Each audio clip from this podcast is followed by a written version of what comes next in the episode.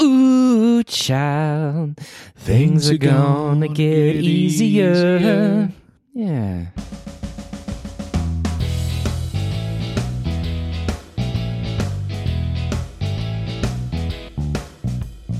Hello, everyone, and welcome to the Cinema Faith Podcast for December two thousand twenty-two. I am your host, Jonathan Butcher, and I am joined once again by jolly old Saint Nick himself, Tim Nelson. Hey! Ho, Happy ho, holidays. Ho. Hey, and Merry John. Christmas.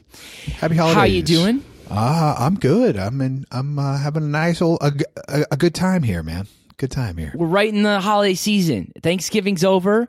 Planes, Trains, and Automobiles, we all watched it, and now we got two weeks till Christmas. I didn't watch it at all. Tim, but, uh, we talked about this.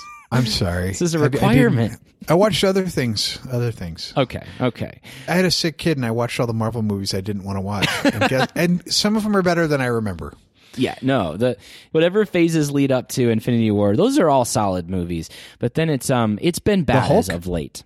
Yeah, well, that's the only weak link in the chain, I would say. So if you notice, Disney's like disowned the Hulk. Like you can't watch the Hulk on Disney. Mm. I can watch everything. It's like everything in there that's Except not... Except the Hulk. No, no Ed Norton Hulk. Yeah. Gotcha. Yeah. I don't know what that's about. I don't think it's officially canon because he uh, there was some, you know, tussles between him and the studio and they just kind of disowned him. Wow. Wow. So how are things in the Christmas season at the Nelson household, Tim? How are you guys holding up? Uh, it's pretty much the same. We've got some uh, Advent candles, Advent calendars, a Christmas tree, some music going in the background. It's pretty much the same. We're just, you know, typical stuff. Beautiful. What kind of Advent calendar do you do? Is it like the candy behind the doors or what's your deal? It's candy behind the doors. Mm-hmm. Yeah. And then everyone gets a, a chance. So the kids, all three of the kids, they rotate. Yeah. Perfect. That's nice.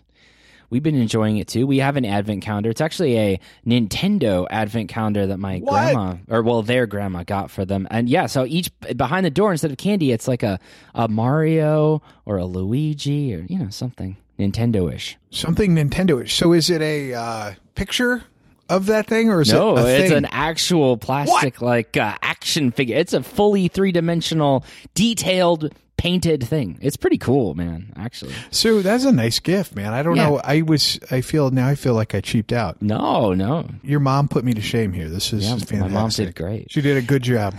And we bought a house. I don't know if did I even told you. Did you buy your house? We bought our house. This is the house we've been renting for ten years, and our landlords were like, we got, we want to sell, and we'll give you first dibs, and then, you know, we got to buy a house at the absolute worst time uh, in the last decade to buy a house with interest rates awesome. off the chain. It's fantastic. You love your house. Are you going to rent it to somebody? Yeah, someday. Spring, summer, we'll probably get a tenant downstairs. It's a little upper-lower situation, so that'll be nice. But um, hopefully they'll cook a lot of stinky food and you can smell it all. Yeah. They can cook the stinky food. We'll put up with that, and they'll put up with us above them, like running around. You can hear everything down there. It's terrible. Um, don't tell them before they move in. But you're, no, you're, it's, you're stealing their heat, so you should tell them something. Yeah, but it's been good. Like, but having a house is nice. We we actually put Christmas lights outside for the first time in my entire life. Like, I for whatever reason we never did it growing up, so we actually have a lit house this year. Oh, so nice. You got to take a picture for me. I want to see it. I will. I will. So yes, everything is extra Christmas-y with our house this year. So that's nice. How cool, now, man. Full disclosure up front this time, this podcast will actually not be coming out before Christmas, just like Thanksgiving, because that's just how we roll here in the old uh, Cinema Faith headquarters. Can't well, get it out in time. This. But let's talk about this. How many? I don't think listeners understand what kind of time you put in for them. Yeah, yeah, yeah, yeah. It's What's, true. What kind of editing time do you put in for these things? I mean, it's a lot. I, I would say it's about two hours a night for two to three weeks for editing. It's significant. I didn't yeah. know for a long time how much work had gone into it. So I think it's good for listeners to know that you're doing that and you're getting, um, you get paid the same per hour for every hour that you do it, right? Yeah, which is nothing. Right, exactly. Yeah, yeah, yeah, yeah, yeah. yeah. Okay, yeah. All right. This is, yeah, yeah. We're all okay. pro bono around here at Cinema Faith, including our uh, friend and designer of the website, Dan Baker. Who's that? You're supposed to join in. Poor Dan. yeah, so anyway, that is true. That is true. It's, the podcast especially, you graciously lend your time every month to us. But, oh, I but love beyond, it. I'll do it just because I love it, and I like yeah, hanging with you. Exactly. But beyond that, it is me solely doing the editing, and it is time-consuming. So that's why I can't usually get it out until the end of the month. But we love to do it. We're here because we love movies, and we love you, listeners. That's, this is why we do it. So we're not complaining at all. But, well, we, but it is, is good to know. Yeah, yeah. There is the Frito-Lay uh, sponsorship we recently got, though, where we are contractually obligated to mention Frito-Lay on everyone. We you should know be what's getting good, John? Lots of sponsors. We name drop on this podcast all the time, and we get Chili no money for it. Chili Cheese Fritos, John, are really excellent. And uh, I like to have them just about every dinner time meal for a snack. They make a great breakfast cereal, too. You put a little milk on those. Of course. So Chili Cheese Fritos. Chili Cheese Fritos. And who doesn't love driving around in a Lexus, too? You know, just I love Lexus. And, you know, it's a December to remember, just very December. And it's some of the best deals and some of the best interest rates that you can get right now. Yeah. Uh, you know, you want to bring something magical into someone's life, John. I saw a meme that was like, this is the time of the year where a spouse goes and buys an expensive car without telling their wife, like a psychopath. Yeah. It's, like, it's not a good move. That's a You're weird like, move. La, la, la, la, la. I spent forty thousand dollars. We've got a two thousand dollars car payment.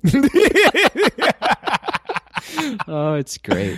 So anyway, oh, that man. is what, so that, all of that to say, uh, we're going to talk about Christmas for a second, and uh, this will be about, you know, a week after Christmas, but anyway. Chili Cheese Fritos. Chili, Chili Cheese Fritos, Fritos and Lexus. Right. Now, we have talked about Christmas movies and our favorite Christmas movies ad nauseum. I think we've done it two or three times. So you, you just got to go back to some December podcasts. You'll, you'll hear all of our Christmas movie action. I think both of us agree that It's a Wonderful Life is our favorite Christmas movie. Is that still true? True, Tim, for you?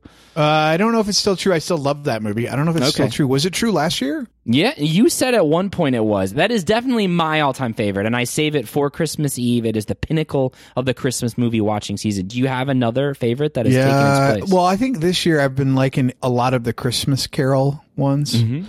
even though I know there's all kinds of problems with the Christmas Carol from like uh, socio- political blah blah blah blah blah. Yeah, I really do like it. You know, there's a great version of that called the Muppets Christmas Carol. I've heard that. And, um, yeah, and I uh, had a choice of like about thirty of them, and uh, the Muppets haven't made it. I tried, I tried, and you know, I have a daughter oh, no. that hates the Muppets. Did I tell you this? Does it creep her out, or is it just like she just she doesn't... hates? She just says this. I talked to her. She's nine. I'm uh-huh. like, hey, let's watch this. And, you know, I like, I don't mind the Muppets. I like them. I love the Muppet yeah. Show. That's that's a little racy, but the uh, Muppets I like. And my daughter, I say, hey, let's watch this Muppet Show. And she immediately responds, I hate Muppets. Wow. I hate Muppets. Okay. Yeah. Okay. I'm like, I don't know what they did to her, but apparently she didn't like the Muppets. Hey, you know, it's, I don't know. It's all right. I don't know. Well, what is your favorite version of A Christmas Carol that you've seen then? What is the one the that holds the... nineteen fifty-one, I want to think that's, I think that's George C. So, George Scott maybe? I don't mm-hmm. remember, it's, but it, the nineteen fifty-one black and white one I think is pretty good. Gotcha. There's a lot of them out there. Yeah, there's a lot of versions. I know, I know. It's a classic tale. It just always works. It's kind of like uh, those Groundhog Day movies, you know? We're going to keep repeating the same. That just concept just mm-hmm. is, all, is always intriguing, and the Scrooge tale always works, too.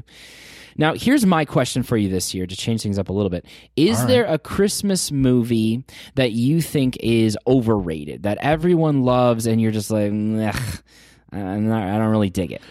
What's that one where um, Jamie Lee Curtis and Tim Allen, I think, stay home for Christmas? Oh, they're trying to go on a vacation to the Bahamas and they stay home or something. Christmas of the Cranks or something. Oh, oh yeah, yeah. That that rings a bell. There's a lot of people that like that really? movie. Okay, and okay. I, I just don't like it at all. Yeah. I don't know if I've ever seen it, but I probably wouldn't like it either. Yeah, I didn't know if that was a really popular one, but I mean, there you go. If you know people who watch that, that counts. Yeah. Well, maybe there's another one that's more popular that I don't like. Do you know what mine is? I no. do not like A Christmas Story. I just don't like that. So does my movie. wife. My wife feels the same way. I don't know what it is. I have tried a couple times. Now, granted, it was a while ago, but like, I mean, come on. I'm not just going to keep trying. I didn't have to watch Home Alone like three times to like it. It's just I knew instantly this is a great movie. I want to watch it every Christmas. Like, I've tried with A Christmas Story. I just don't think it's a good movie. I don't understand it. So your wife agrees with me. I'm so glad. Summer, thank you. Thank you. Come on.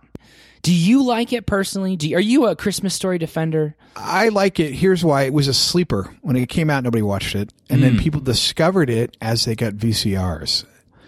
at every video store was like one copy of this thing. And so like people, you'd have to watch it off season because if it was Christmas time, you would never be able to find it. Right. Anyway, it was a sleeper. Ended up, I guess Turner bought the rights to it or whatever, and he would show it for twenty-four hours on T B S or oh, T N T yeah. or something. I can't remember. One of the T, those things. And I think that's when it got really overdone, where people are like, oh gosh, do we have to watch this like again? It was on T V like for a week during Christmas time. And I think people got burned out on it and they were tired of it. It was fun when it was like this little Best gem that yeah. nobody knew about, but it really kind of blew up like ten years after it came out. And I also think the other key to it is like that it's generational too. So like that kind of World War Two era, those four, that's in the forties, right? Mm-hmm. So it's like just after World War Two. I think that's a particular era, and I don't know if we, you and I, will, will probably connect to it. Yeah, that must be what it is. It just like viscerally, I, I just didn't connect to what was going on. But hey, you know what? I'm sure there's some people out there that love, love, love that movie and want to write in and tell me why I'm wrong. So please feel free to do so. We love hate mail around here at Cinema Faith. We even like hate comments. Someone left a scathing criticism of my Apocalypse Now review. You can go check that out. I I didn't oh, I delete the comment. I didn't delete it. Let the man speak, I say. You know me, preaching the nonviolence and stuff, and this guy was like, basically like, you know, oh, must be nice to have that freedom to say all that garbage, you twerp. Something like that. Yeah. You twerp. It's great. Hey, I'm I'm here for it. I you love know? it, man. We, you're like yeah. so. You're not. You're like so open to the critique. I think it's, we are. I mean, we got we say things that are so great sometimes, especially on this podcast because it's so random. It's like the stuff that comes out of our mouth half the times. I don't. We're even not. Know. We're not. Yeah, yeah. You're not. Uh, you know. We'll say some things that are not accurate once exactly. in a while. Mostly me. Sometimes not offensive. So you. Sometimes, sometimes you'll change. Sometimes, and then we'll go, oh, sorry. We're more like your family than we are like, you know, Paula Kale. And we're alive, so that's helpful. But like, we're not critics. We're people that are like, we're regular folks that want to hear, uh, that want to, you know, think through the movies, talk about them. We're not, that's we're right. not here to like be Peter Travers or, you know, any yeah. of that stuff. Yep. So feel free to write us in with your thoughts on A Christmas Story or all uh, Christmas movies, and enjoy your Christmas movie watching, even though you're listening to this on December thirtieth. All you right. can still watch those movies all year long. You go ahead. Yes. So we have done our obligatory Christmas banter on our December podcast, and now it's time for our obligatory Oscar movie on our December podcast, because we have another Oscar darling for you, ladies and gentlemen. And of course, the Oscar nominations haven't been announced yet. I think they're announced in like January, but I, this one that we're going to be talking about today is sure to receive some nominations. It's already received quite a few Golden Globe nominations. Which sure. is usually the precursor. You're, you're like, you're calling this? I'm calling you're it. You're pointing oh, yeah. to the outfield and you're saying home run? one hundred percent.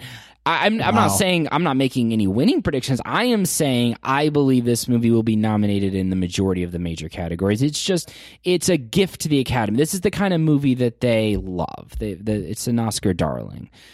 All right. So yeah, what we are talking about today is called The Fablemans, and it is directed by none other than Mister Steven Spielberg. And that is what we are here to talk about today, which is super exciting.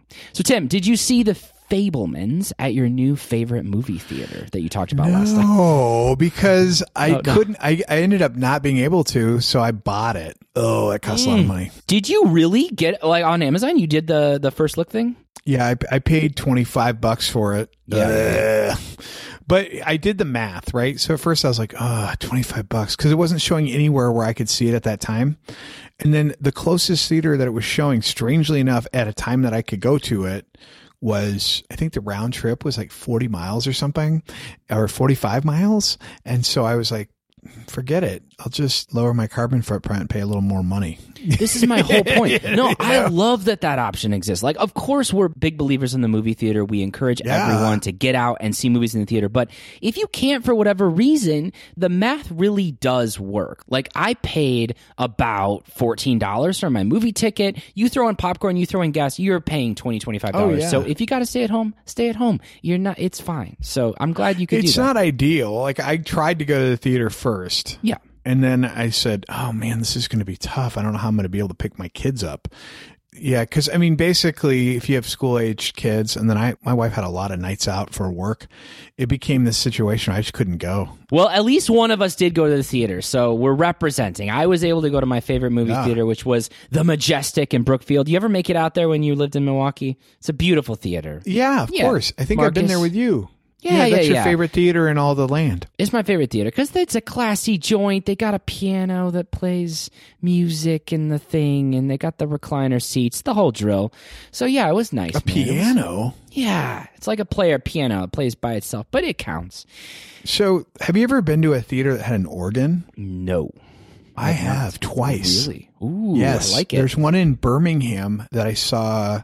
Charlie and the Chocolate Factory, the old one. Oh. And they had, before the showing, it was a matinee, they had an yeah. organ up front. So they're like, you know, playing organ tunes. That's so cool. And it was like an old school, like movie organ. It came out of the floor. It was like, and then somebody would play for like twenty minutes instead of previews. That's what movie theaters need to do more of. They need to like make it an experience so that people will, you know, because streaming, like we always talk about, the, the windows getting condensed, people are more and more going to be paying that twenty dollars, twenty-five dollars. But if there's something extra you can get at the theater, like in Oregon, yeah. that I think is going to draw them in. And that's actually what our movie is about today. It's about... the power of the movies, the movie experience, and how that intersects with life. And it's based on Steven Spielberg's real-life story growing up as a kid. It's a window into his life, how he became the filmmaker he is today. And now, for a little more detail, we turn it over to the king of the plot synopsis, Tim Nelson. Go ahead, Tim. What, how, what, what is The Fablemans for the uninitiated who have never heard of this film? You're getting so good at this. It's a portrait of an artist as a young man. Mm. There you go, done. That's really all you got to say, right? Yeah, it's Spielberg's journey, very thinly veiled. It is. It's it, and it's totally Spielberg's journey. And actually, like, the thing about it is that they use the term, like, semi-autobiographical, which makes you believe that it's mostly fictional, but there's some loose elements from Spielberg's life. But I read an interview. This really is Spielberg's life. The only reason he didn't say based on a true story was he... quote, didn't want to appear narcissistic, you know, basically making a movie about himself. But everything that happens in this movie, all the big events, actually happened to him. He really did see The Greatest Show on Earth. This was his first movie as a kid. His mom was a pianist. His dad was a scientist. Everything that happened between them actually happened. He was bullied with anti-Semitism in high school. Like, all of it is all actually like happened. So they try to thinly veil it as some sort of fictional thing, but this really is Spielberg making a movie about his life growing up and becoming the filmmaker he is today. So I think that's pretty cool. And it kind of adds a whole layer when you know that. Yeah. And even that big scene at the end, you know, with the famous film director, Spielberg says that that was word for word how that meeting went. Like exactly what happened when he was fifteen. And he That met. squares with, with what I understand about John Ford. John Ford. Yeah. Played by David Lynch. Oh, I didn't realize that. That's cool. Yeah, I know, because I saw his name in the credits, and I was like, oh, of course that's him. Yeah, yeah, yeah. So that's cool. So we're going to talk about Spielberg, and we're going to get to him in just a moment. But before we do, I want to dive into some of the acting, because there's some truly great acting in this movie. And Michelle Williams is where we should probably start. Do you like Michelle Williams? I've always liked her as an actress. So help me. She's the mom, right? Yeah, Mitzi. Okay. Uh, she is Sammy's mom. We should probably, we didn't really give like our usual detailed plot synopsis, which is fine, but like just so that we can get some of the names going here. So Spielberg is not actually like, uh, he, so this is like his life in on screen, but they changed the name. So this is about the Fablemans, and, and Spielberg's uh, name in the film is actually Sammy. So it's Sammy Fableman is him basically growing up, and his mom's name is Mitzi. And, you know, he has three sisters in the, in the film, and he, you know, sees... For the first time, he sees the uh, goes to the movie theater and sees uh, The Greatest Show on Earth, and is just transfixed by what he sees, and this, especially the train scene that like crashes, and he replicates it, and he gets a hold of his dad's Super eight camera, and he starts uh, entering in on that journey, and he falls in love with movies, and kind of uh, starts with home movies, and then graduates to making movies with his friends, and then becomes, you know, what we know of him today. So that's kind of the synopsis. So I wanted to give that, but it is Sammy is Spielberg, and uh, his mom's name is Mitzi. So that is Michelle Williams. And so What do you think about her?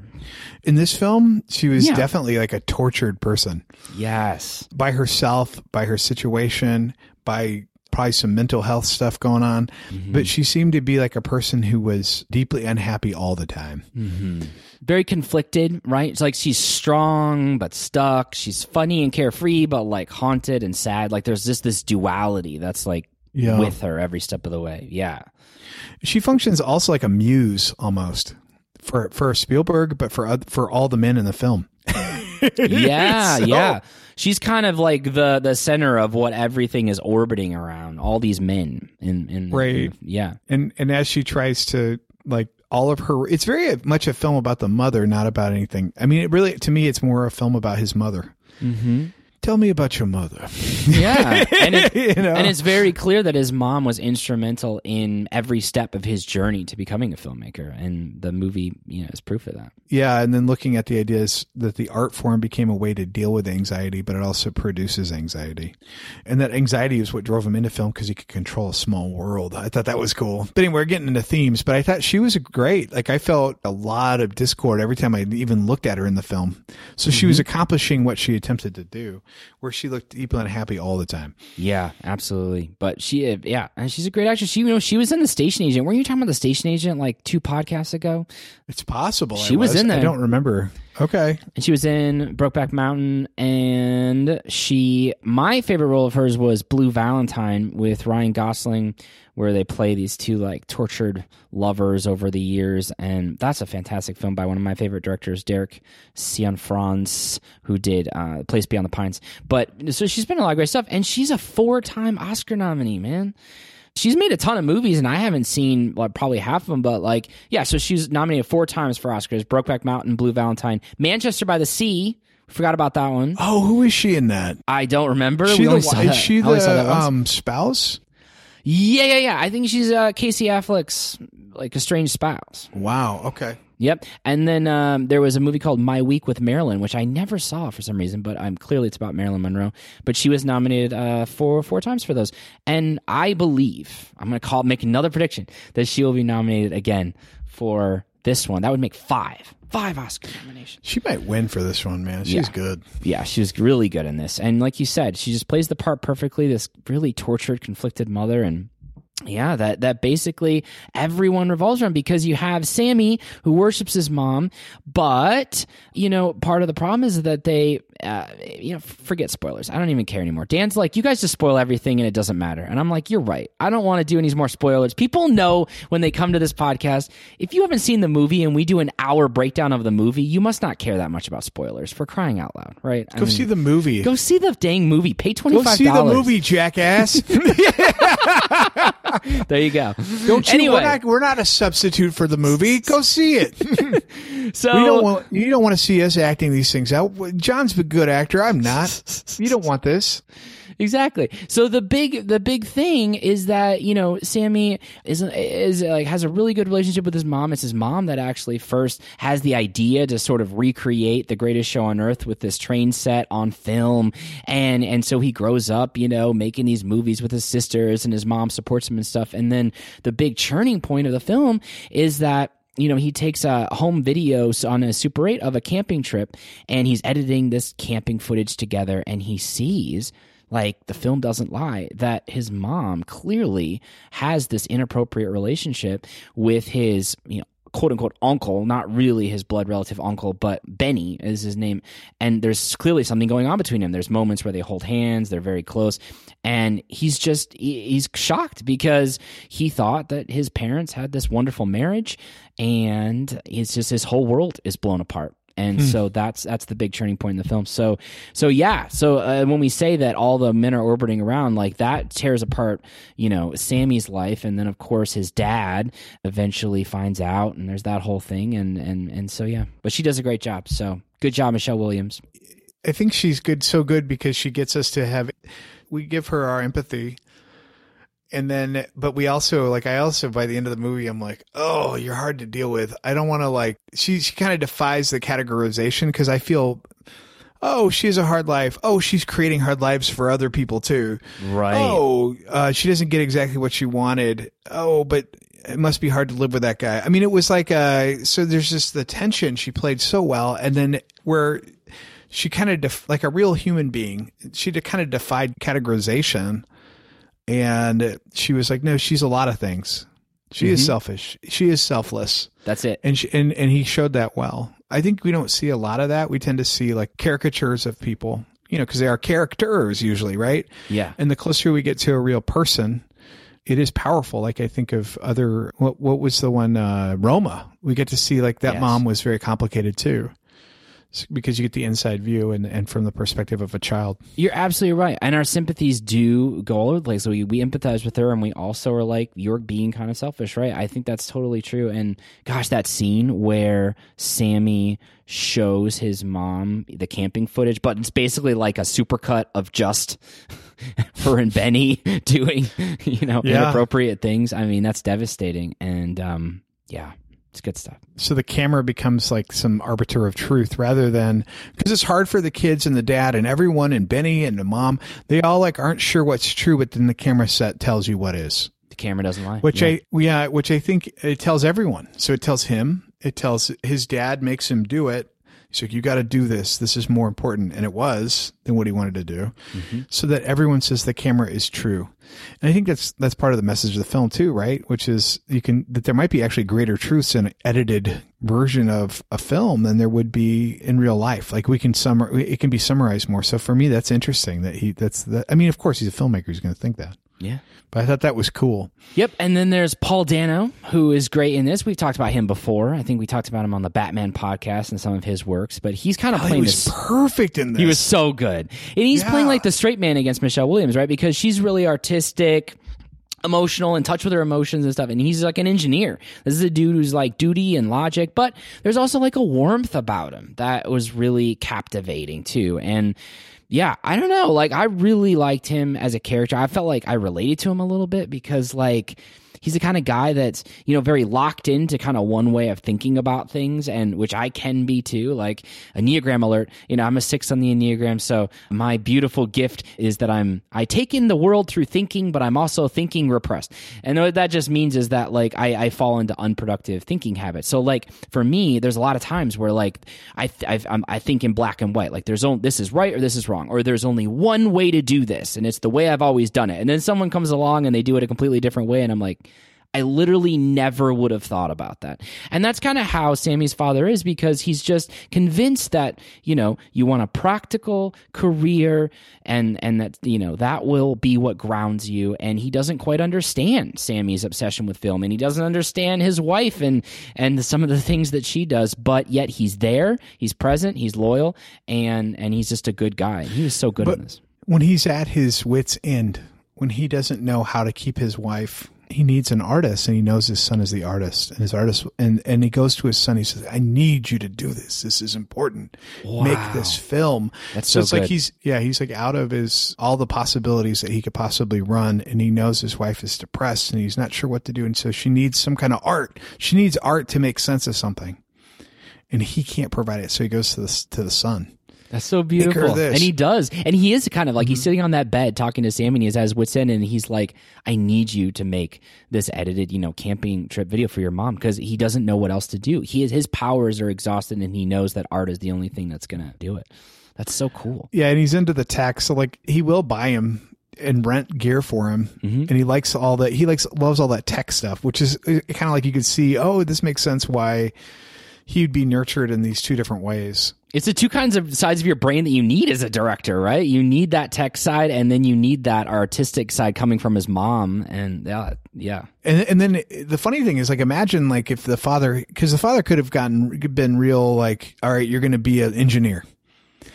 And he, there was a little pressure there, but imagine, you know, his dad was like one of the, what is he making hard drive, like basically coming up with the idea for hard drives and stuff. yeah. I mean, it's like amazing, right? Uh, file systems and like just a, like a, you call them business machines, but really like helping develop computers. And so incredible technology breakthroughs that were happening at that time. So kind of a genius. I mean, a genius. Yeah. And his son, he allowed to be an artist to a certain degree. And he didn't, even though he didn't understand it, he yeah. didn't understand it. So he's like, okay, we're going to, but he was nurturing in that sense where he was open. And I really liked him. Yeah. I, he was very likable. And for Paul Dano to play a character as likable, I think that takes a little work for him. Yeah, we're used to him being the scarecrow sunshine. and just being a psycho, right? Or not the scare, whatever he was in that movie. He plays yeah. such a great, uh, yeah, psychopath or sociopath. Yeah. Uh-huh.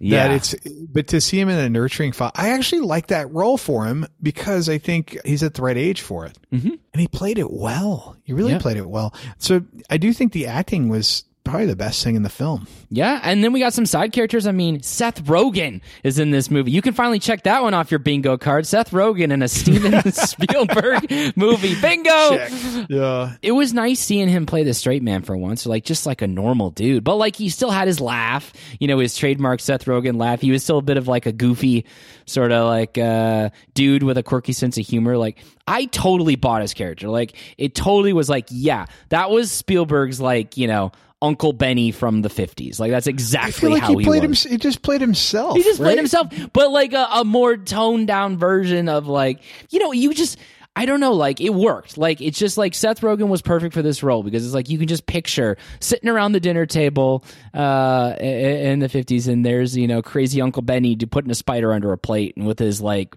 ha, ha, ha, ha, laugh. And that's funny. Yeah, I mean, he, So he had it. He had that element, like I think that she wanted that her husband could never have, right? Which would be he was emotionally connected and funny, and he was decent to the point of realizing when he where he had to leave, like he had he had to be done. But clearly, in lo- both everyone was in love with the mom. Everyone was in love like with the mom. Spielberg too, right? Yeah. And that was what was so devastating uh, towards the end when Paul Dano gets that picture in the mail, and and he's just like frozen in place, and the picture is Benny and Mitzi just like goofing around at a mm-hmm. cookout or something, and, and and it's like in that moment he's like, "That's everything I don't know how to be." And that that's painful stuff, right? I think so. Yeah. Yeah. I think so. Yet at the same time, who's like they just had this conversation about supporting him, right? Who, like I'll support you. The dad's talking to the son, saying to, I'm to Sammy, you. And, yeah. and Sammy's living with dad. I don't know if you picked up on that in L A. And dad's not in this dream house anymore. Dad's in this crappy apartment now, right? Not too crappy, but crappy enough. And he's invited, and he's like, "Yeah, you can live with me." Oh, you, well, you're going to do this film thing. So he's like total acceptance, total love.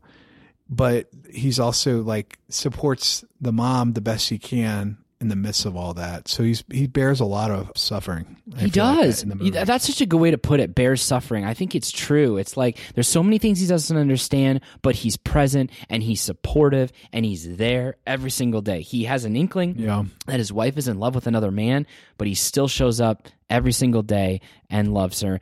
And she even says at one point, like, you know, I worship your father. Like he's the best man I know. And yet still it's not enough, which is very heartbreaking. Yeah. And then Judd Hirsch, man, Judd Hirsch shows up for like. Where's that guy come from? He shows up for like ten minutes and almost steals the whole movie. He's good. He's, He's always good. been good. He's always good. And he just like has this amazing speech about art. He's like in Sammy's bedroom and he's just like, it's art and it's family and it'll tear you apart and you got to decide. And it's just like so good, man. Like that monologue is classic. That literally one scene might earn him a Best Supporting Oscar nomination, which is insane, but it might. He I really mean, wasn't in the film very long, but he was really great. Yeah. He's a standout. Like you remember that scene. Exactly. Yeah. I feel like he's, but it, once again, it's got to be something he connects to because he's, how old is he? He's, geez, Hirsch has got to be eighty. Yeah. Yeah. It has to and be. So he must have, I can't you imagine that he had those conversations? Because he's, a, I think he's a contemporary of Spielberg mm-hmm. from a standpoint of just age and been in the business. So he has to have understood those conversations where you have the uh, uncle who's a, probably a Holocaust survivor, whatever, right? Yeah. But he having the Jewish uncle who comes in and says, art is important and you're going to, it's going to tear your family up. Yeah. It just he's a character. I mean, it just I, yeah, I I really enjoyed him. Yeah. And then finally you have all these actors, well, two, I guess, playing the younger version of Spielberg, or Sammy, as he's called in the film. And I like both of them. I thought the young kid, the young boy towards the beginning was great, played by Mateo yeah. Zorian. He was nice. And then you've got, carrying the most of the weight is Gabriel LaBelle, who's been in nothing. I looked at his filmography. He's made he like, looks just like friggin' Spielberg. I know. It's he's crazy. made like five movies. He's been in no, no, no one remembers any of the movies he's made. No one's ever seen them. And then he comes in, he carries this movie basically for three-fourths of it on his shoulders. He looks like Spielberg. You can totally buy that that's Spielberg. And I, I thought he did great. He looks just like him. I just can't even believe it. I'm like, yeah. wow, I, that, I I just couldn't. I, I had no clue that you could find an actor that looks so close to uh, him. I mean, obviously the makeup and everything. But what's funny to me is that guy's twenty years old. Yeah. And when you look at him in interviews, you can see like, oh my gosh. But in the film, he, he looks right. Yeah. It's he like, looks Ra- Ralph Macchio, the karate adult. It's like an old, like, you know what I mean? It's like a, it's a, uh, an actor that looks like a little kid. Yeah. But it's the eyes. His eyes look like Spielberg. I just can't even, uh, and part of the, the key is don't let him talk too much, which they didn't. They didn't, right. They kept him silent through a lot of scenes, which made it more believable. Yep. Yeah, that point. Yeah, I think he did a great job, you know, because uh, you go to that whole portion of the film where he goes to school and he's bullied for being a Jew and he's still trying to figure out his art and he gives it up briefly for a while and then he gets back in and uh, and yeah, I, I thought he was good. I like this this unknown kid. I thought he did a great job. Did you like him as an as an actor in this? Yeah, I liked it. Yeah, I thought he was good. I thought the acting was good. I felt like that was difficult. So I felt like that was like a separate movie inside of this movie. Hmm. Yeah, because it does detour away. Like we're on this track where it's like Spielberg becomes a filmmaker filmmaker and then for like at least forty-five minutes almost it's like a totally different thing going on, right? So there's this yeah there's like this film about his family falling apart and then there's this like Cinema Paradiso film going on like yes. simultaneously where you're like kind of like this melancholy jokey fun film going on and then at the same time obviously there's anti-Semitism, that's not fun, there's bullying, that's not fun. But uh, I think that's just, you got to have tension, right? Even if that occurred, you got to have tension for a story. So there's that story going on. And then at the same time, the parents. But it, I think that was like kind of took my attention away a little bit hmm, okay. from the, the parent thing. Not that it would, it didn't represent reality. I'm sure it did. But I think it's hard, it's hard to get refocused on that because I, mm-hmm. 'cause I'm like, you know, I probably like an adolescent's real life, but I wanted to. Yeah, it, Stay on it the became track unclear. It is it the are you fighting anti-Semites uh, to just go to high school, or are you, or is it the story about your parents and uh, and your mom basically? And so I felt like there was, I know it was about both, but it was a lot to put in a in a movie. Sure, it's stuffed. Yeah, yeah, yeah. There's a lot going on. No question. I could totally see that. I thought it worked pretty well. I thought it was pretty seamless, but I could totally see that perspective.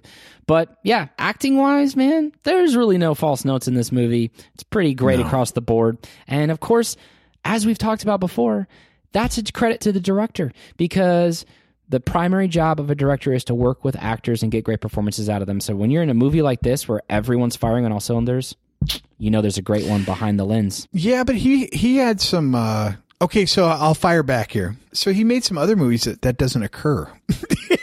Like, well, what's the Steven Spielberg movie where there's not great acting? Well, let's let's start out right now with Temple of Doom. Okay. Oh, okay. okay. Dan's ears just perked up. I know. But then let's keep moving. I would say that like not particularly compelling performance would be like Ready Player One. Yeah. Yeah, sure. Where you have everything you need. Like, and then what was the more recent Spielberg film that I'm thinking of? I'm forgetting.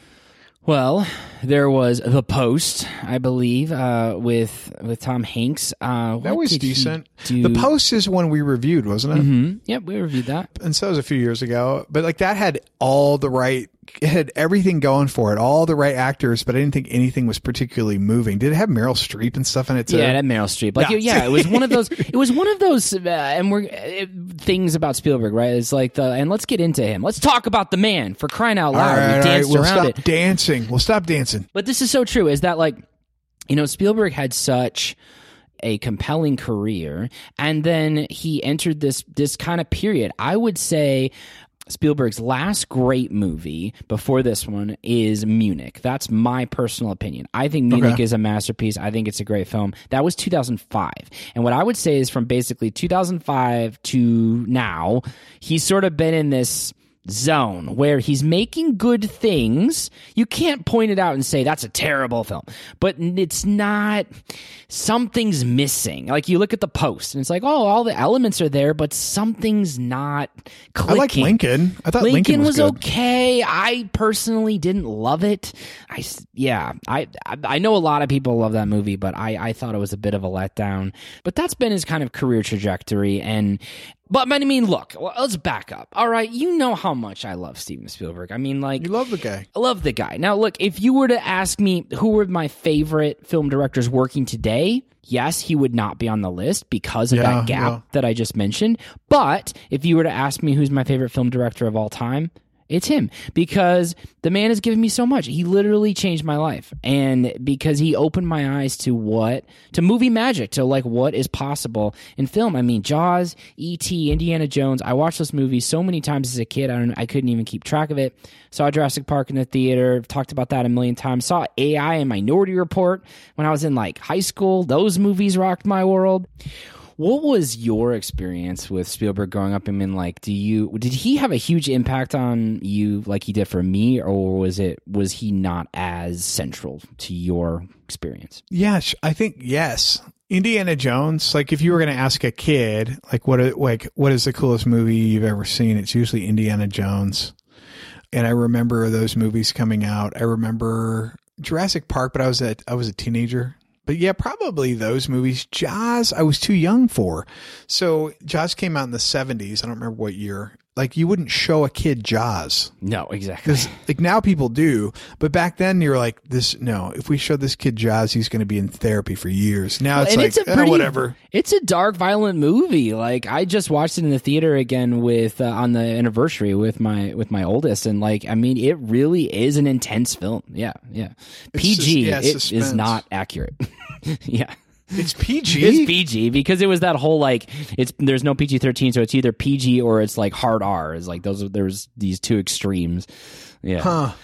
Yeah, man, his movies are so embedded in my brain. Like, I just showed Jurassic Park to my youngest for the very first time on his tenth birthday party about like uh well what that would have been November. And I'm just like watching this film, and it's just like that movie is so a part of me that like it's like it's like a symphony. It's like I'm just I know every beat, every moment, every line, every shot. It's like it's just kind of like a part of my D N A. And so that to me is like that's how so many of his movies are to me. And I think that's really the hidden power of this film for me, because if this was just a movie about some family, some fictional family made by some random director, like it would be good. It would still be good. You have great acting, you have good directing, you have good scenes, but maybe B plus, something like that.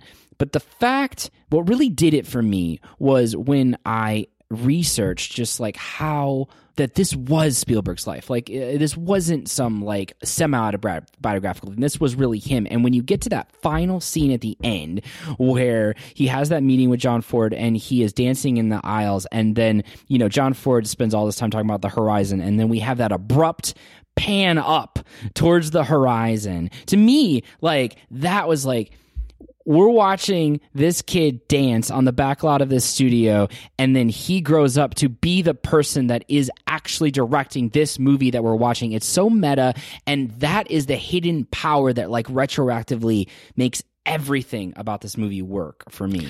So what do you think about, and I know that some of these scripts are not written by Spielberg, Kasdan did a bunch.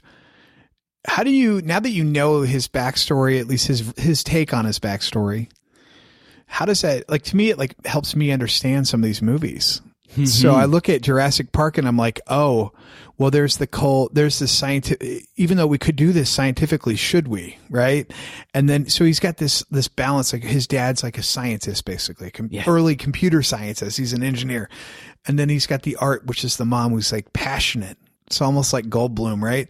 And so you see that like he can balance those two things. And he has like part of who we are. So like, okay, on one end, we want to be logical, but there's this other part of us that's like, no, we're irrational. And that's something that's human, uh, is this emotional part of our lives. And those things are kind of tugging at each other all the time, like E T even. Like, E T you know, you, Close right. Encounters. Yeah. Everything is like a mystical experience or, or like A I, right? So it's like we're having this mystical experience of like sci-fi almost. Magic within, but like kind of competing against logic and competing against science and all of that. Yeah. And there tends to be some middle ground, right? So it's, so it's almost like you're, you, he's like that. He is the middle ground in that family. Yeah. Which is he's an artist, but he also see that he's technically gifted and he's always like, I want to get the latest machine. He knows all the machines. And those machines enable him to tell the story. To do the art, he he needs the machine. I mean, that like shows you everything right there. Yeah. And so I don't know. He's I definitely think he is a late twentieth century. He is the filmmaker of the late twentieth century. Absolutely. I don't know if he's the filmmaker of the early twenty-first. No question. Yeah. What did you think about his directing specifically in this movie? What stood out to you there? Were there some moments specifically that was like, wow, yes. I think I always think cinematography, so I don't want to just blame him for it because he's got a cinematographer that's won, I think they, they award twice. Yeah. And been nominated a zillion times. I do like the light and dark play. I like all the like openness and closeness. So even the houses. So like mm. some houses have a closed feel, some have an open. I like the playful cinematography because like it is like some of it's mocking like filmmaking, mocking his style of filmmaking in some ways. Yeah. I like the, yeah, I just feel like all the locations are really great. And then the dark and light, he does a great job of like having someone showing himself as in the shadows all the time. I thought he did a good job. And those Super eight home movies were so good, right? Like just the, the way that they were cut together, like that scene. I like that scene with her dancing and uh, Seth Rogen's like, oh, or it's too dark. And then he puts the headlights on and, and just, yeah, all of that. And even like that senior ditch day scene was really good for me because like uh, Sammy is commissioned to shoot the footage of the senior ditch day and there's this high school bully that like relentlessly bullies him and he makes him the star of this movie. And I thought that scene was so powerful because like, you know, here's this guy who we know is a total like douche. And then all of a sudden he's like this golden god on the screen and it shows you the power that move of what movies can do in that moment. And even he, the kid, the character can't believe it. Don't you love the meta where he's like, you just got to promise never to make a film about this. And then he did. Right, and then he did. He's literally making the movie that we're watching. That's so funny. I didn't even pick up on that. That's brilliant. Uh, so, but like he shows the truth about the guy to us. And then he also showed, you know, so we know. But how, tr- you know, we don't know how true is it. But I think the idea of like uh, the camera becomes a, and that's from the very beginning to the very end, is the camera becomes a way of creating a small world to protect himself. Yeah. I like that because I think we tend to think of these filmmakers as being some kind of like Nietzschean, overpowering, exerting of will bec- is the way that they get what they get. But like what we're seeing in Spielberg, and I don't know if this is just extensive counseling that led him to see this, but dude is like, no, I do films to cope with my own personal anxiety because I think there's going to be a freaking train wreck all around me at any time. Mm-hmm. I mean, that's really what the first scene is, is like there's this train wreck. And I saw it on a film and it's torturing me. And so I'm going to recreate a train wreck so I feel a sense of control. Wow. Whoa. I mean, that's it, right? Yes. And so out of that weakness and that fear and anxiety, he creates art.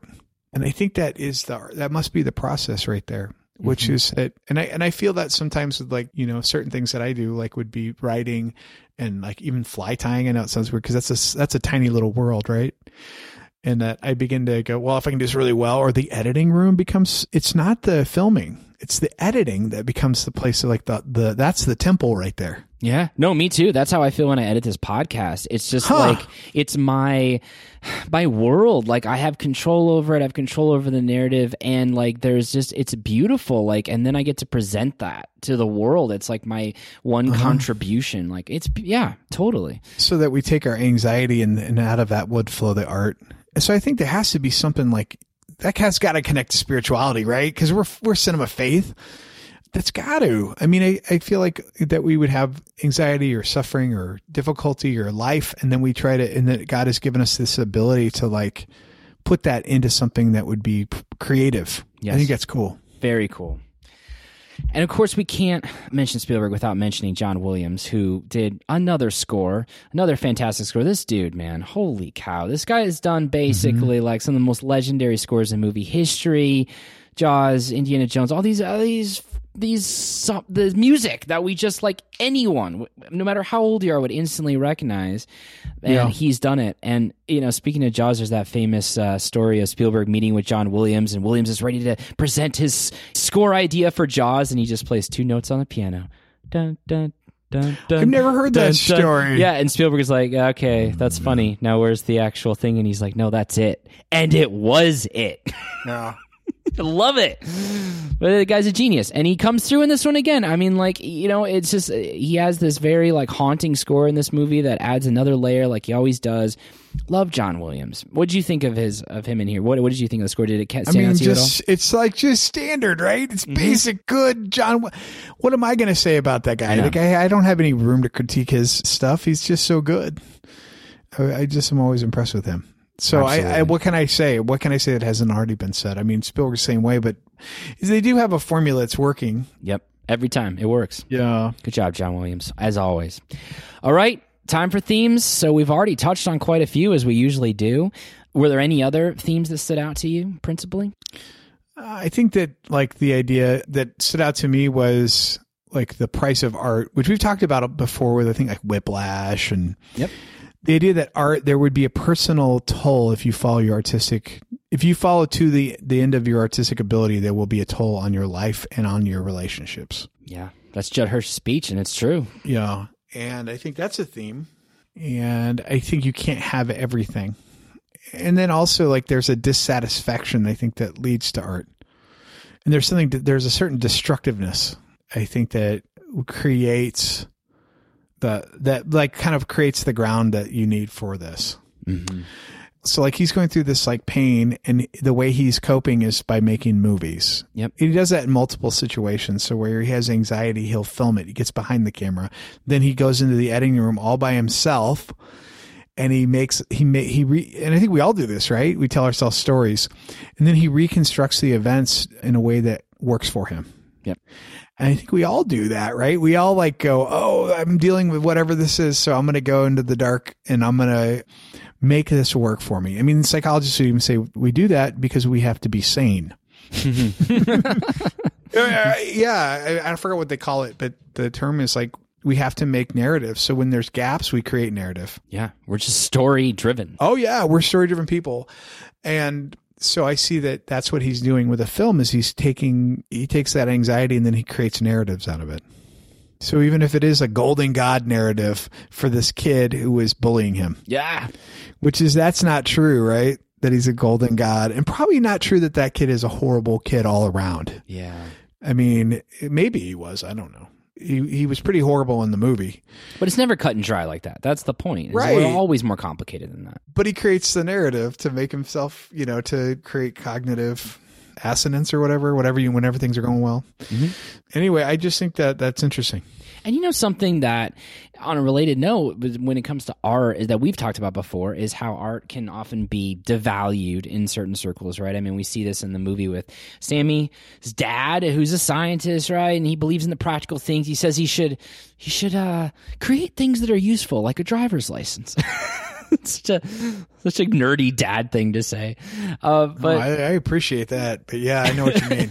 But I think that's a that's a prominent critique that's le- that's leveled at art, that it's, like, merely a diversion. It's merely a hobby, as Sammy's dad always says. It's mm-hmm. something that, like, kind of weird. You're supposed to veg out on, but it's not like your life. But I think that can be further from the truth. And for those of us who love and appreciate art, we see its true power and we see what it's capable of. I have a friend. I want to give a shout out to you. A friend of mine named Jason Thompson. He has written some articles for the website. We actually did uh, one podcast together when you were unavailable. I forget when. This was uh, Hell or High Water was the name of that podcast. You oh, yeah, on, sure, sure. Yeah, I yeah. remember that. You can go on cinema faith dot com. You can look it up. You can hear about him. But anyway... He ha- we were we were texting about this movie back and forth, and he had a lot of really cool things to say. But one quote that stood out to me that he said was, "A filmmaker is a medium between the invisible things and the audience," which I think is so profound and so right on, right? Like, it's just, like, true artists, when when you're locked in, whether that's in music, movies, T V, like, you are harnessing the invisible things and you're putting them on display, and then you are reaching the invisible things inside of us, the soul level things, you know? And and you feel that when you listen to a great album, and you feel that when you watch a great movie. And I've said this before, I'll say it again, like, I never feel more closer to God than when I watch like a great, like a truly great movie. Like, I'll hmm. come out of a theater just floating, just like praying, like I, more than church, more than even, and that's sacrilegious to some people, but like, it's just true. And I, that's the power of art for me. And like, cause I think that art has the power to tap into those like God parts of us, those invisible parts of hmm. us. And even in religious circles, especially in religious circles, maybe art has been downgraded to this sort of worldly pursuit. And I feel like it, it, it really is a spiritual connector, and that Spielberg has been like a medium of those invisible things for us. So I think that's really, that's a cool theme. Yeah, no, I think that's true. And I always think about like the artist is saying the thing, it, it, what is it? I forgot the quote, but who said it, but like the, the, they say the things, I think it's about writing, saying the things that we thought, but were never unable to express, but we've always believed. I like that. I see that like with good writing, good cinema is like they're somehow able to demonstrate the things that we've always wanted to say and always believed, but weren't able to express. Yeah. And then we see them and they're like so true that we like, yeah, it feels like we're, they're part of us. Mm-hmm. So I think it kind of connects with what you're talking about with Thompson's quote. It's beautiful. Yeah. And be, on a related note, because art is so powerful, it can also be manipulated to kind of distort the truth, right? Like propaganda. I, yeah. Like that scene where Sammy makes the, the school bully the hero. That is not true. But he puts that on screen and it like, you can see it in real time, like just going straight into the souls of everyone in that room.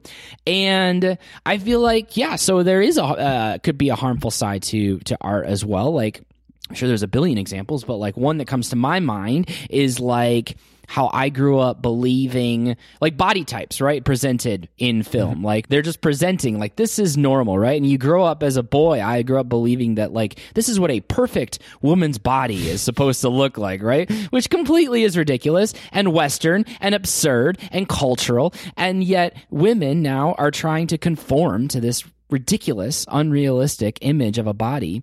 Sure. Even men, like I, every lead, even to this day in a movie, male lead has like, you know, a washboard abs, and you like look in the mirror and you feel like crap because like they're presenting that as like, this is normal.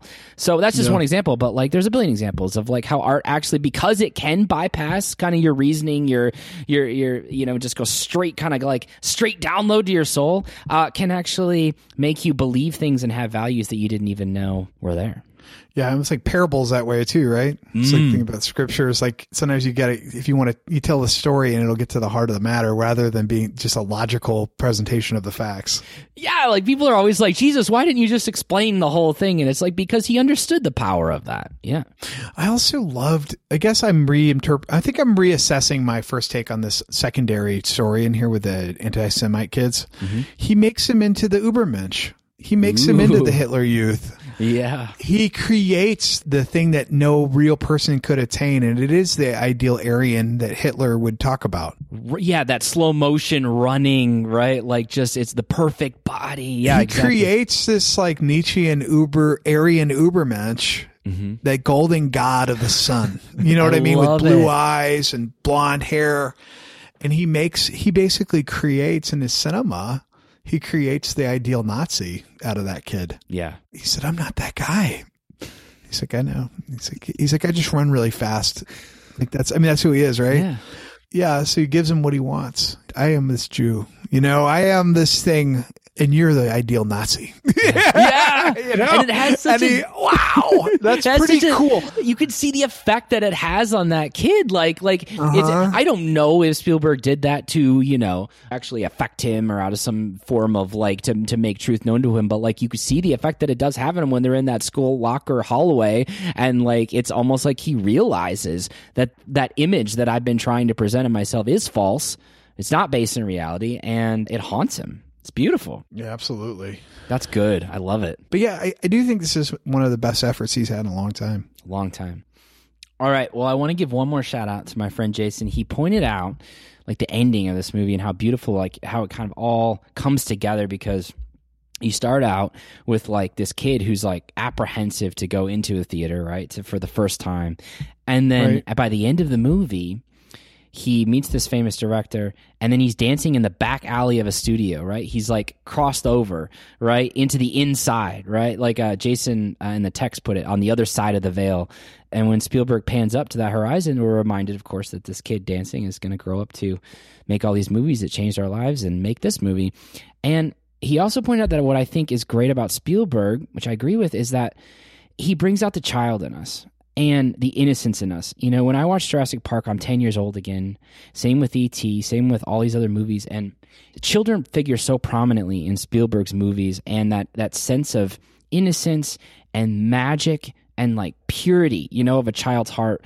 And I think it's just so fitting that this movie that's like his life, his memoir, would end with, you know, this fifteen-year-old dancing in the alley. Because you could be like, well, why doesn't it end with like him on the set of Indiana Jones and we finally see what he becomes? But like, it doesn't have to, because we don't need that. Yeah. We don't need it. Yeah. The the pan up to the horizon is the missing link in the end of the journey. And he ends on this kid, like so many other Spielberg movies. But don't you love that that, that first scene is the scene, man? It's his dad explaining how they work and his mom helping him have the courage to do it. Ooh. To go in. And so it's like his dad gave him that technical thing, and then his mom gave him the courage to go. Yeah. And then she also gives him the courage to deal with the anxiety after he sees what he sees. Mm-hmm. But who gives him the train set? Dad. I mean, who, it's like who a helps total... him film it? Mom, right? Mom. It's, it's yeah. It's he is absorbed these two things, and that he, like his we see this movie proves that his parents made him the great director he was, because he needs both of those things. He needs both of them in order to be who he is. Right. Beautiful. Right. And he gives him credit, and he also gives him blame. So I think goes that's kind of, you know, obviously, and it's not going to be real, but it will be true. Hmm. All right, Tim, what are your final thoughts on The Fablemans and your letter grade? I think I give it an A minus, because I think it is an excellent film. It has all the, the acting is superb. Cinematography is superb. The story, I struggle a little with the story pacing, but that's okay. Score is superb. Everything's really excellent about it. I like the storyline. I like the complexity of the characters, which I feel like he was able to write alongside, I forgot his writing partner's name. Tony Kushner. Yeah, Kushner. Uh, he was able to uh, write the complexity of those characters because he had direct experience of that. And so it's good. I really like it. I don't think it's Roma, because I think that's another director's story. Yeah. I think that's better. Yeah, sure. But I think this this is good. Well, good. Here's the thing about this one for me. Sometimes movies grab me right away, and I walk out like floating, like and like, oh yeah, it's a perfect movie. Banshees of Inisherin. I was like, yep, that was pretty much a perfect movie. This one was a grower. Sometimes movies take a little bit. They got to percolate in my yeah, brain yeah. a little bit. I initially came out of that theater was like, eh. Like somewhere around a B plus, maybe an A minus, because like, you know, it's like, okay, so there's this family and there's this kid. And it's like, when it all clicked was when I realized, like I said, how this was Spielberg's actual life. And then you put that into the end of it, and suddenly it just, everything worked for me. Like I just cannot stop thinking about that last shot. And so I love this movie. I think it is like, you couldn't ask for a better, but like, you want him to tribute. Don't you want him to take that hero's journey? That's what you're like. That's why you like that end scene, right? Yeah. you, you like, you're like, oh, it's all going to be okay now, because you're going to go make the movies I love. That right? I love, that are a part of me. Exactly. Mm-hmm. Yeah. So I, yeah, I thought this, this movie was excellent. And so I went from being, you know, moderately lukewarm about it to I'm giving it a straight A. It's my second A of the year. I can't find a fault with it, man. The more I think about it, the more I love it. I think it's beautiful, it's powerful, it's moving, and you know, it could be because I'm biased because I love him so much, but I, I just couldn't ask for a better, for a better tribute to Spielberg, and uh, I think I'll be watching this quite a few times when I think about him. So it's a great movie. There you go. Grade A for me, A minus for Tim, and there you have it. The movie is The Fablemans. It is still playing at a theater near you, and it probably will be for quite a while because Golden Globe nominations came in. Oscar nominations are going to roll in in January. It's going to be playing in theaters for a couple months. Or take the Tim route if you must. Pay the twenty-five dollars. It is worth it, in my opinion. You will watch this movie more than once, especially if you are a fan of Spielberg and his life and his work. Now, if you have any thoughts on what we discussed today, please let us know. The email address, as always, is podcast at cinemafaith.com, podcast at cinemafaith.com. Let us know what you think. You know, I'm wrong, Tim's wrong, the whole podcast is wrong. We love it. Well, we want to hear your thoughts. If I'm a twerp, tell me. Oh, wait. Someone I don't think did. You're a twerp, okay? You're a lot good. Of things, John, but you're no twerp. Aw, that's so nice, Tim. Thank you're you. You're a grown man. And let us know while you're at it what you think is the most overrated Christmas movie. We'd love to read some of that on the air next time, and maybe which ones are your favorite, too. That'd be great. And Tim, next month, for once, I already have a movie picked out for us. I already told oh, you, great. We are going to watch Babylon. That's what we're doing. I'm putting a stake in the ground. We're watching it. It's Damien Chazelle, man. Whiplash, La La Land. He's back, baby. He's back, and we are going to watch it. Three hours and nine minutes a of Damien Chazelle. Tour. A three-hour tour with Damien. Damien. Reviews have been all over the place. The, po- some of the screens have been polarizing. People hate it. People love it.